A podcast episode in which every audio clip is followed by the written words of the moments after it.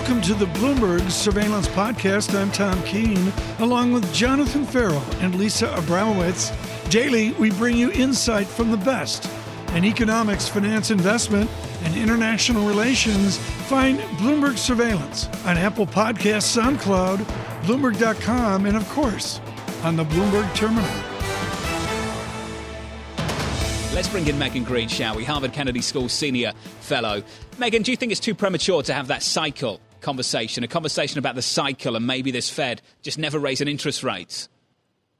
I think it is a little premature. There is a huge debate raging about, you know, what kind of inflation we're going to get. We know we'll get some temporarily. The Fed has acknowledged as much. Um, but will it be sustained? That's a big question. I do think, though, at the end of this year, if we have unemployment at four and a half percent, as the Fed expects, uh, and as Secretary Yellen says, we should get to full employment next year. And if we have inflation at two and a half percent at the end of this year, which isn't impossible, it is going to become increasingly untenable for the Fed to argue that the appropriate policy rate in those conditions is zero. So I actually think that the Fed will be pushed into hiking sooner rather than later. So I think the scenario where the Fed just never hikes through this cycle is a pretty unlikely one. Can we put a number on sooner? Are you a Kaplan 2022 type of call if you're on the FOMC right now, Megan?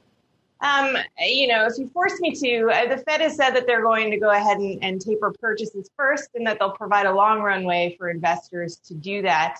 Um, so, you know, if we ended up having the Fed hiking in 2022. It would probably happen in the, in the latter part of that year, but I think that's certainly possible. And certainly, I think it's it's likely before the Fed's own forecast, according to the dot plots, which isn't until 2024 at the earliest.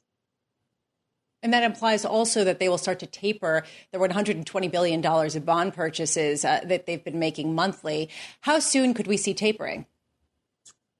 So you could see them start to discuss it at the end of this year. Look, I think tapering is going to be really tricky. Even if the Fed goes ahead and guideposts this very clearly well in advance, it represents a binary shift. And therefore, I don't see the Fed being able to taper without roiling the markets. And we know what happened last time we had a taper. There, there was a tantrum, especially through emerging markets. And I think this is something that investors really need to watch.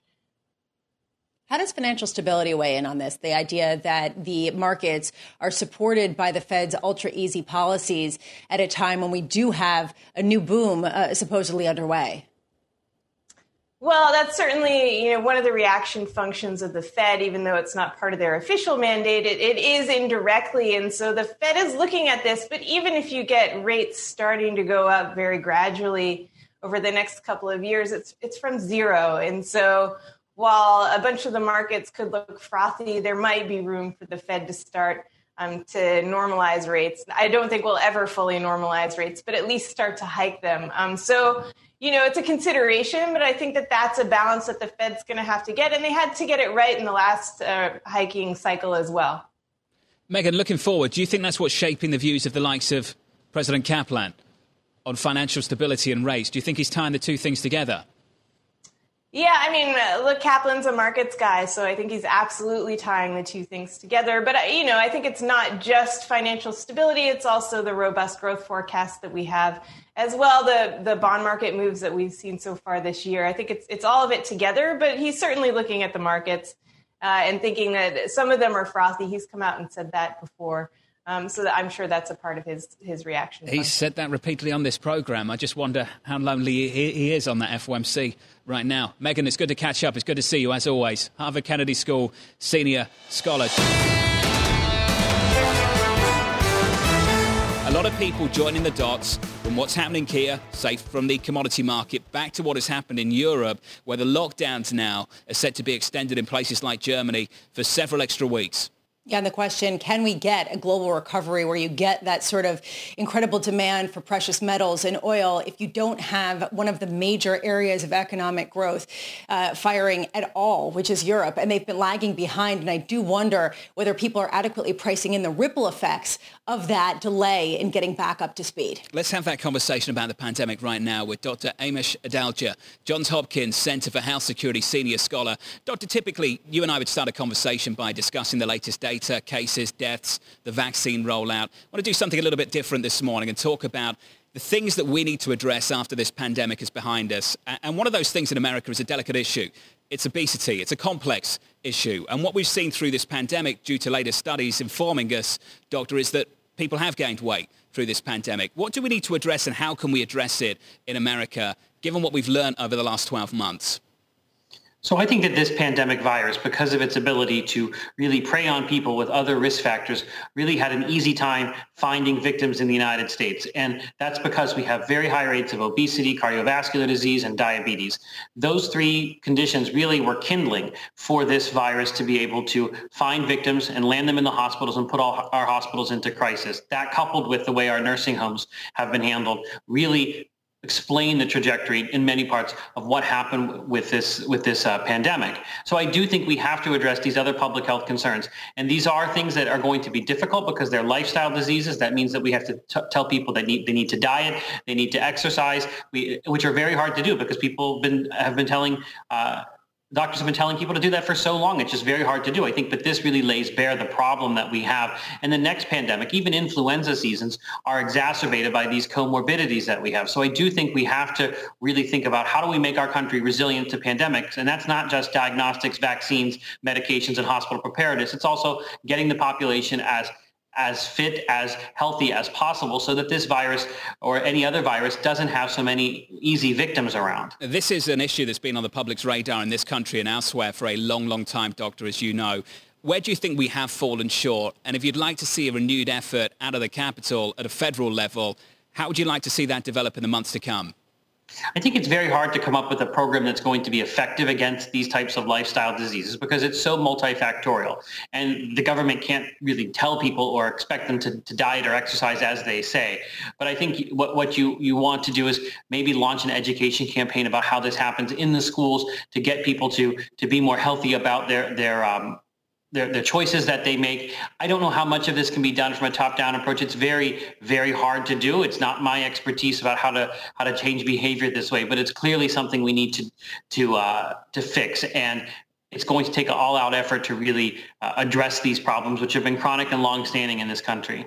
Yeah, and I will say uh, there has been discussion about whether we are underemphasizing some of the side effects from some of the shutdowns and the prolonged bouts of isolation. I mean, I was looking at this one study that showed that 42% of Americans reported gaining unwanted weight, and the average weight gain was 29 pounds during the pandemic, just to give some sense. And as people isolated, not having anywhere to go, drinking more, feeling like they are, are trying to uh, fill their time with prolonged stress, a very difficult period of time as we move toward the end, it is understandable that people want to be done with this, which is why we're seeing crowds on Miami Beach, which is why when we go see uh, restaurants, there are people packed in even before the pandemic has lifted.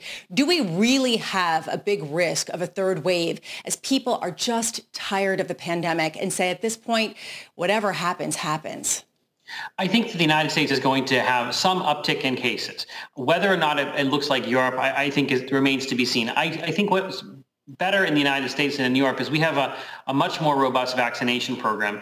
And the goal is to get as many people vaccinated as possible. And we're doing that, getting two, three million people vaccinated. So I do think we're probably able to stay ahead of the worst consequences of people's lack of social distancing. And the other thing is, is what we're seeing is a decoupling of cases from hospitalizations and deaths because we've now got a lot of people who are living in nursing homes, a lot of people that live in the community with high risk factors vaccinated. So we are going to see cases go up, but hospitalizations and deaths basically remain the same or go down, which is happening in most of the country right now. And I think that's going to change the way people think about this disease. It becomes a more manageable respiratory infection. So the goal is we know people are going to be doing this.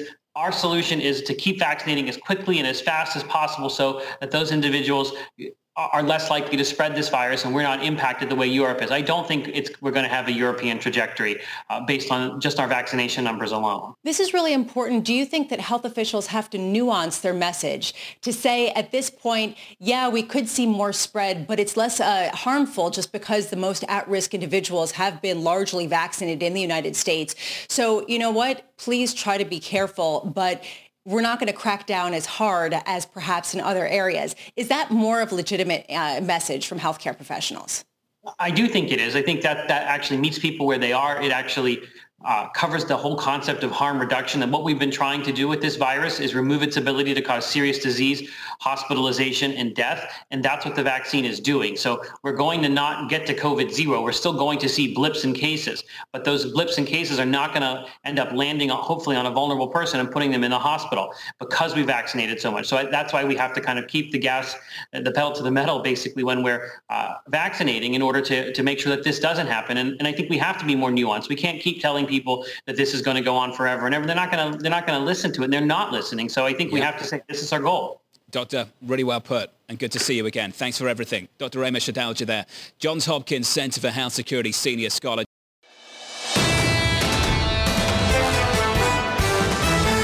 Let's bring in Ann Miletti, Wells Fargo Asset Management Head of Active Strategy, and talk to me about this moment we're in for active management, for the rotation, and help me understand whether it's just a moment in time or something that can endure beyond 21, into 2, into 23.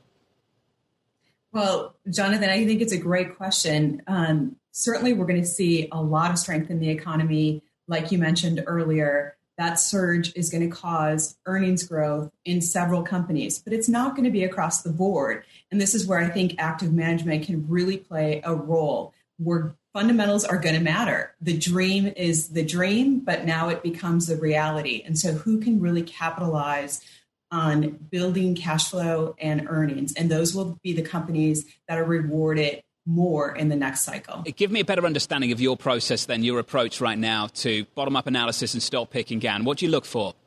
Yeah, so certainly, you know, we have portfolio managers and investment teams that have value focus and growth focus, um, emerging markets, et cetera, across the board. But I would say that instead of focusing on value or growth, what they're focusing on more is cyclicality and secular trends. And those are really what's changing almost on a daily basis the leadership of the market. Certainly, the recovery in GDP is pushing that secular trend that we're seeing in value in small cap stocks. But the, um, sorry, the cyclical trend, but the secular trends are really driving what we're seeing across almost every industry. Innovation really has led the way, especially over the last year and it's going to continue to be an important driver for earnings and cash flow for all industries. So you talked about uh, basing some of the purchases on fundamentals and it's Philosophy Tuesdays. I'm going to dub this as Philosophy Tuesdays. What are fundamentals at a time when so much is being driven by policy, whether it be fiscal or monetary? You know, fundamentals really are how companies are investing for the future. And certainly capital has been very, very cheap that liquidity has um, made it possible for almost every company to survive this past year, but also for them to do relatively well in the marketplace. But now there's going to be some separation of winners and losers. It's who has focused, taken um, that liquidity and invested it for the future, and who's going to continue to do that. If you don't invest for your future, you're going to die. And that's what we've seen um, that's what we're going to see more and more. Just innovation trends continue, digitalization continues, and all the companies almost across the board are going to have to invest. And do you think that the market is accurately picking up on the companies that are investing well in their future? And I'm saying this at a time when we're expecting GameStop to come out with earnings. And yeah, they're expected to not lose money for the first time in a long time. And yet people might argue that might not be enough to justify the tremendous rally that we've seen. I mean, is the market acting efficiently? You know, Lisa, I think it's fair to say we're seeing some very strange things. I mean, certainly in my 30 year um, career, I have not seen some of the things that I've seen over the last, you know, six months, even over the last year. So there, there are inefficiencies in the market. And whenever you have this much stimulus thrown into the market, you're going to see things happen like we're seeing today. But what's really driven the market over the last decade is all of this stimulus. It's almost like everyone can survive because capital is so cheap. That trend has to stop at some point, And that's when fundamentals really will matter. And, and quite honestly, they still have mattered for the most part. Investors are focused on cash flow, they're focused on earnings growth. And that's going to become more important, especially when we get to a rising rate environment. Um, those are the companies that need to produce earnings. If you have a high multiple now, it might be okay as long as you can rapidly grow your earnings. And before we let you go, I want to finish where we started. I think you did a brilliant job there of taking us away from growth versus value to focus on the cyclical aspects of this market and the more secular aspects of this market as well. Some people might go another step further. The cyclical story is a story for me to buy and hold on a short term horizon, and the secular story is something longer time horizon. And I'm trying to understand for you, Ann, whether there is a cyclical story that you'd like to hold beyond just, say, the next 12 months. Yes, I think there are. There are several industrial companies in the manufacturing space and other places that will that are benefiting both from the cyclical trends but also the secular story. We have manufacturing coming back to the US. We need to build more in the US. That started, you know, over the past 4 years that's going to continue into this into this um, presidential term as well. And so that the secular and the cyclical can emerge in a lot of companies together and that can last and that could create a cyclical story that lasts much longer than we've seen in the past. That's the one I think we need to talk more about. That could get really interesting in the year ahead. And it's great to catch up. Come back soon. Love to mm. catch up. Ann Miletti, Wells Fargo Asset Management Head of Active Strategy. We spent this morning talking about monetary policy, fiscal policy, the kind of things we always do. We've also talked about looking back 12 months and the lessons learned in the equity market. I think we need to do the same in credit now, and we've got the perfect guest to do that with Don Mullen, Pretium CEO and founder. Don, let's start there. The look back 12 months, the lessons learned, how resilient credit's been compared to what you expected. What was the big lesson for you, Don? I think the big lesson that we learned is that when the Fed decides to do credit QE, which it really did the first time in this crisis, where it made a decision to invest in investment grade bonds, would have a dramatic effect all throughout credit. And that as a result, don't uh, fight the Fed, a common phrase in the past, was more true this time than ever before, particularly when you pile on fiscal policy, which was extraordinary this time around. Um, I think the challenge, uh, referencing some of your other comments, is that I think strong expectations of high GDP growth for the latter half of this year and going into next year are, are consensus, but people aren't sure how that's going to be spent. And so the ability to understand valuations in credit and valuations in the equity market, as well as the fact that so many companies have different balance sheets today than they did in 2019. No one knows which companies will be uh, which companies will be the ones that don't benefit. And so there's a, a challenge right now in credit markets. What's the right narrative structure? You know, how will movies recover? How will gyms recover? Do they have too much debt? Do they have too little equity? Because nobody knows what the new normal is. That's true in both stocks and bonds. And you're seeing in stocks people starting to question the cyclical trade. I'm wondering if you're seeing a similar move in credit, this idea that it's been so good and it's been backed by a really easy Fed that's now second guessing uh, some of its policies and how applicable they are to a future that looks brighter. I mean, basically, are you starting to get more cautious on credit from here? Well, I think we're going to see the a trader's market rather than an investor's market. And so less beta, uh, more volatility in credit. Uh, we'd hope to see some dispersion. There certainly should be more dispersion in the lower quality and the smaller cap names where capital has a harder time accessing, uh, with all the large numbers of money managers all raising huge amounts of opportunistic capital and distressed capital. We think the larger names are certainly priced to perfection. And so more of the inefficiencies are on the bottom parts of the market of the smaller sizes. But uh, yeah, it's we're going to see a lot more volatility in credit spreads as the narrative develops. As I said, we don't really know where the consumer dollars are going to be spent. We know clearly they're going to be different than they were in 2019. And so as a result, we see opportunity coming, but I think it's the early days of opportunity. In this nanosecond, in this moment, I think we're priced closer to perfection, but I see opportunity on the horizon. Where is there distress at a time of 4% high yield bond yields? Well, we still have businesses that, if you look through, that we had a very high default rate uh, in 2020, and we continue to see an above average default rate coming in. And don't forget that last year we had default rates at almost 7% in bonds and in excess of 4% in loans and lower recoveries.